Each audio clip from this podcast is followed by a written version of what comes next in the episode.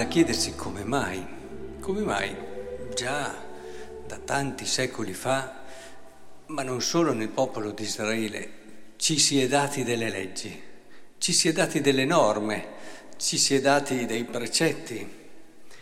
E perché stando a quello che un po' si vive oggi, almeno molti ritengono che ciò che alla fine è importante è stare bene con se stessi.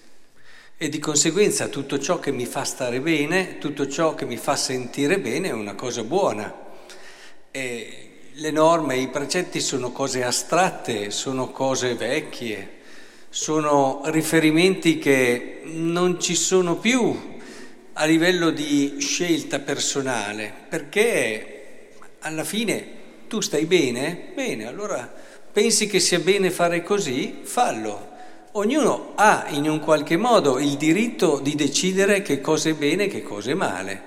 Eh, lo sappiamo, eh, quello che chiamiamo relativismo etico è un po' questo, nel senso che alla fine io non ho il diritto di giudicare cosa pensi tu e di giudicare tantomeno quello che fai tu e quello che scegli tu, ma ognuno ha la libertà di fare quello che crede e che si sente. Guardate che questo è un modo normale di pensare al giorno d'oggi. Forse chi ha già una certa età qui mh, mm, fa un po' fatica a entrare in questi meccanismi, ma eh, se andiamo nelle generazioni più giovani è abbastanza normale. Ora, invece io mi chiedo come mai nei secoli i popoli hanno cercato sempre di avere dei riferimenti e nel caso di Israele non se lo è dato semplicemente il popolo, ma lo ha ricevuto da Dio. Eh, abbiamo sentito. Ora, il problema è questo. Gesù ce lo dice, non bisogna, perché questa è una critica che può essere anche giusta, sappiate che ogni evoluzione ha anche un suo buono, eh? Cioè è vero, adesso si è scivolati con l'individuo al centro e ognuno decide quello che vuole, però c'è stato anche un buono ogni volta che si fa un passaggio avanti e questo buono è stato un po' liberarsi da quelle che erano eccessive legalizzazioni o comunque formali adesioni a una legge. Devo fare così, si fa così e chi non fa così assolutamente sbaglia, io giudico in base sempre ad un orizzonte molto, molto formale, oggettivo ma esasperato. Ora, eh, dinanzi ad una cultura che per certi versi privilegiava anche ciò che era in sé, Ecco allora, ma lo si è visto anche nell'evoluzione culturale, pensate, beh, l'illuminismo ok, ma però dopo c'è stato anche il romanticismo con lo spazio ai sentimenti, lo spazio all'intelletto, all'intelligenza proprio dell'illuminismo, il positivismo che era lì attento alle scienze, cioè c'è stato un po' un liberarsi no, da queste.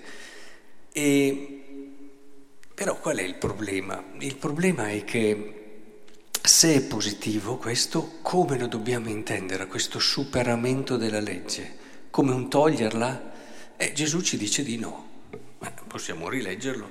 Non crediate che io sia venuto ad abolire la legge o i profeti. Non sono venuto ad abolire, ma a dare pieno compimento. Quindi il problema è un altro.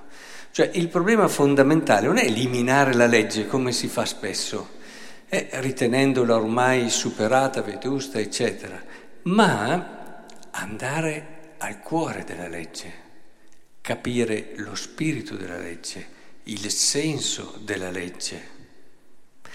E, e qui io ritengo un certo spazio soggettivo c'è. Quindi il discorso è Gesù è venuto a dare compimento alla legge, cioè è andato a darle il senso profondo ed è venuto ad aiutarci a capire il senso profondo della legge, che è l'amore ma è, è fondamentale che ognuno di noi, ogni comandamento, cerchi di sviscerarlo per sé, nella sua vita, nella sua situazione, nelle sue circostanze, ma non per cadere in un'etica della circostanza, ma per capire che ogni comandamento ha dei tratti anche miei di realizzazione concreta, pratica, storica. Cosa vuol dire per me amare? È chiaro che il riferimento oggettivo deve rimanere. Uno non può dire per me amare me stesso e uccidere mio figlio nel grembo. No, non può. Non può perché non posso dire io amo me stesso andando contro. Ci sono dei riferimenti oggettivi che non puoi superare. Non puoi neppure dire ah io amo le persone e non mi interessa che naufraghino eh, questi poveracci e muoiano in mare, tanto sono affari loro e sono problemi loro. Eh, evidentemente non si può fare neanche così. Cioè c'è un rispetto, c'è una capacità che devi avere oggettiva, dove la persona va sempre tutelata. Ora, però, hai un tratto tuo, il modo che Gesù ti chiede di vivere quel comandamento lì. Quindi dentro a questo oggettivo c'è un modo mio.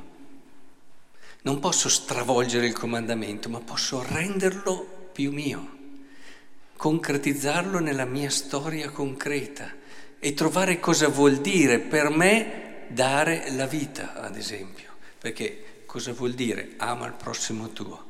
Beh, vuol dire tante cose, dal rispettarlo e non ucciderlo al dare la vita, c'è un bello spazio in mezzo, no? Non uccido nessuno, do la mia vita. Qual è il modo mio di vivere secondo Cristo questo comandamento? E così nel rubare pensate quante sfaccettature ci sono. Tanti rubano pensando di non rubare.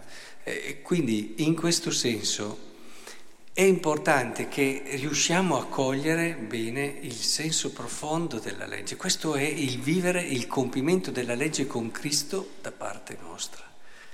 Quindi lavoriamo su questo, rendiamolo bello, perché la legge diventa viva. Di solito è antipatica la legge, no? Lì ferma, rigorosa, rigida. E io che sono invece così pieno di sens- sensibilità, sentimenti diversi, di cose anche di sfumature mie e la vedo lì troppo rigida. Ecco, la sintesi è proprio lì, rispettare la sua oggettività, ma dargli un volto umano che è il mio. Eh, questa è una bella sfida. Vi, vi invito a, a chiedere al Signore la grazia, a pregare molto perché possiate viverlo. Se lo vivrete, scoprirete che vivere fino in fondo la legge nel modo che Dio vi chiede è la felicità più grande.